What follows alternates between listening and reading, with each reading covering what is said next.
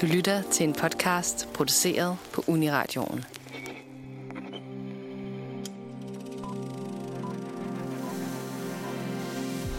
Du lytter til Nosferatus anmeldelser for uge 43, efteråret 2021. I den her omgang kan du høre anmeldelser af Antlers, skrevet af Lennon Dikov, og Skyggen i mit øje, skrevet af Jonas Ernst Monti. Husk, at du kan læse flere af ugens anmeldelser og en masse spændende artikler på nosferadio.dk. Tak fordi du lytter med.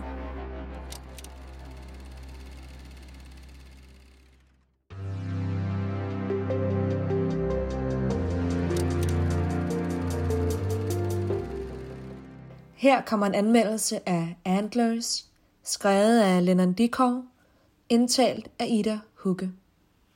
Overskriften lyder, der er spor efter en perfekt film, men det er Antlers langt fra. Misbrug, vold og økokritik, der er meget at komme efter. Men når der klokkes i et ellers lovende koncept, så kan et grusomt smukt monster alligevel ikke redde denne Del Toro-producerede gyser. I en lille by i Oregon arbejder en enig far på en fabrik i et underjordisk tunnelkammer, mens hans unge søn venter ude i bilen. Men strømmen går, og mystiske lyde giver genlyd omkring ham og hans kollega. Da faren ikke vender tilbage til bilen, hvor han bad drengen om at vente, må drengen gå ind i mørket og finde ud af hvorfor. Sådan åbnes Antlers, en isoleret gyser, produceret af den moderne gysermester og Oscar-vindende instruktør Guillermo del Toro og instrueret af Scott Cooper, hans første forsøg på genren. Det skulle han nok desværre have lavet værd med. I hovedrollen finder vi Carrie Russell som skolelæreren Julia, der bor hos sin lillebror Paul, spillet af Jesse Plemons, som er sheriff i byen. Det tyder på, at de både har traumer og bærer et usagt nag til hinanden på grund af deres barndom. Dette forbindes snart med den familie, åbningen af filmen præsenterede os for. En af Julias elever, Lucas, spillet af Jeremy Thomas, er stille og mere indelukket, end han plejer, og hans lillebror er også stoppet med at dukke op til undervisningen. Derfor mistænker læreren, at noget er galt. Det er noget, hun kan relatere til at hjælpe med, og på sin vis kan hun. Antlers første akt fortæller os lige akkurat nok til at være ildevarslende, hemmelighedsfuld og ubehagelig. Det er i kraft af både de to søskende, der går på listetog rundt om hinanden, og den unge dreng, der sidder oppe med musik hele natten og holder øje med døren til loftet. Og da hemmelighederne bliver belyst, et mere frygtindgydende og grotesk smukt monster skal man lede længe efter i gysergenrens brede katalog. Det er en kæmpe fortjeneste for produktionen, special effects og animationen, at skabe et så mareridagtigt og alligevel skræmmende realistisk væsen, som er i fokus hele fortællingen igennem. Det er så desværre også dette monster, der skaber problemer. Antlers er tydeligvis inspireret af Native American mytologi, og i en genre fuld af slasher franchises og remakes er det forfriskende, at der gås andre veje end de typiske monstre i den overnaturlige subgenre.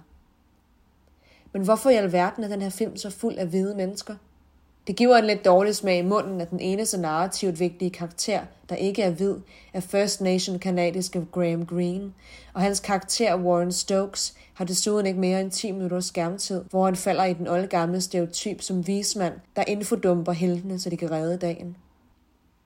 Lige så meget lider Antlers under sit manus, når faktisk størstedelen af karaktererne virker statiske og umenneskelige, hvis man ser bort for Clemens, der gør et stort arbejde, på trods af det, han har at arbejde med. Filmen kunne nok beskrives som en forspildt chance, for det er tydeligt i den første del af filmen, hvor meget konceptet har at byde på, til trods for, at der desværre er lavet en del ændringer på novellen, den er baseret på The Quiet Boy. For det første bindes det todelte narrativ klodset sammen, og det fungerede langt bedre på skrift, hvor man kun har så meget viden om hovedpersonen.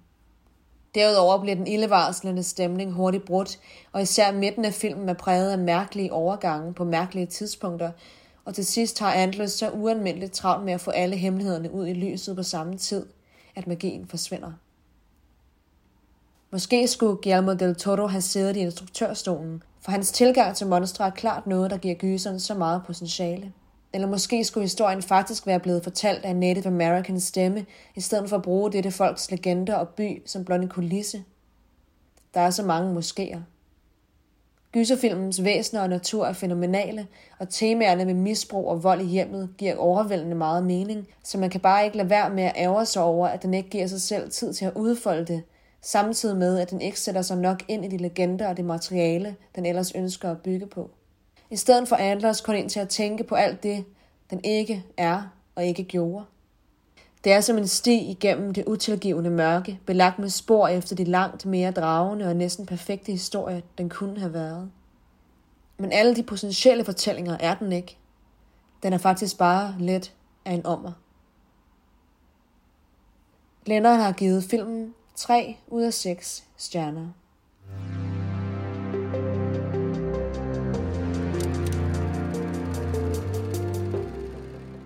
Du lytter til en anmeldelse af Skyggen i mit øje, skrevet af Jonas Ernst Monti, indtalt af Ida Hugge. Overskriften lyder Skyggen i mit øje er et smukt mindesmærke for bumpningen af den franske skole.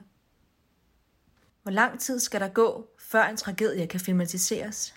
Det er 76 år siden, at bumpningen af den franske skole i København fandt sted, og Ole Bornedal mener, at det er vigtigt, at vi husker den. I det sidste år af 2. verdenskrig var Gestapo tæt på at optravle hele den danske modstandsbevægelse. Det blev derfor besluttet, at det britiske Royal Air Force skulle bombe hovedkvarteret i Shellhuset i København, og dermed destruere alle Gestapos filer. Det var indregnet i operationen, at omkring 30 til fangetagende danske modstandsfolk ville omkomme. Det værst tænkelige skete dog, da et britisk bombefly styrtede ned i den franske skole ikke langt derfra. Skolen brændte ned, og 86 børn og 18 voksne mistede livet. Hvordan kan man skildre sådan en tragedie med den respekt, den fortjener? Faktisk lykkedes det Ole Borgendal at skildre den nationale tragedie overraskende godt, taget betragtning af, at hans sidste historiske projekt, serien 1864, var en tragedie i sig selv. Måske er det indgødt den danske instruktør mere ærefrygt, at bombningen af den franske skole foregik for relativt kort tid siden, og måske har dette resulteret i mindre dækning. Karaktererne i filmen er opdægtede, men der er historisk basis for alt, hvad der sker. På den måde stødes ingen efterkommere eller overlevende, mens hændelserne gøres relaterbare for publikum. Bornedal formår også på en og samme tid at skildre ulykken realistisk og ikke for udpenslet. Seriøsiteten af det, der sker, gik op for mig under RAF-indflyvningen over Jylland.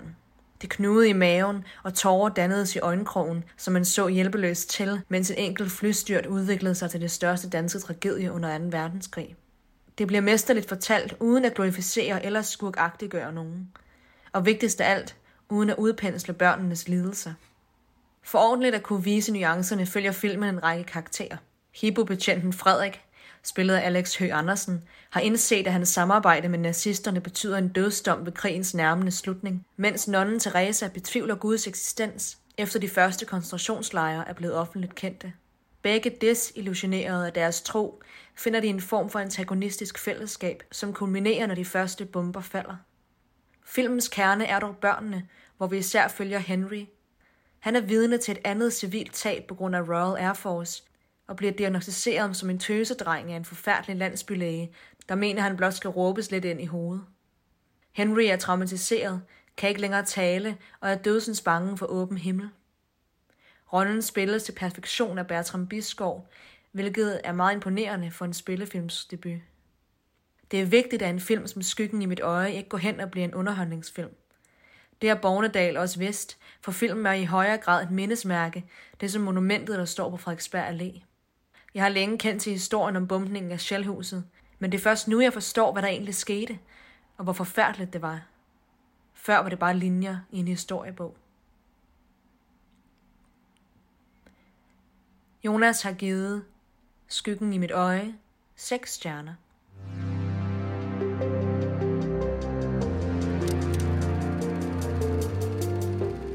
Det var vores anmeldelser for uge 43. Husk, at du kan læse flere ugens anmeldelser og en masse spændende artikler på nosferadio.dk. Du kan også like os på Instagram og følge os på Facebook for opdateringer om filmmagasinet Nosferatus filmquizzer på Studenterhuset i København og for at vinde fede præmier som biografbilletter og Blu-rays ved vores konkurrence online. Tak fordi du lyttede med.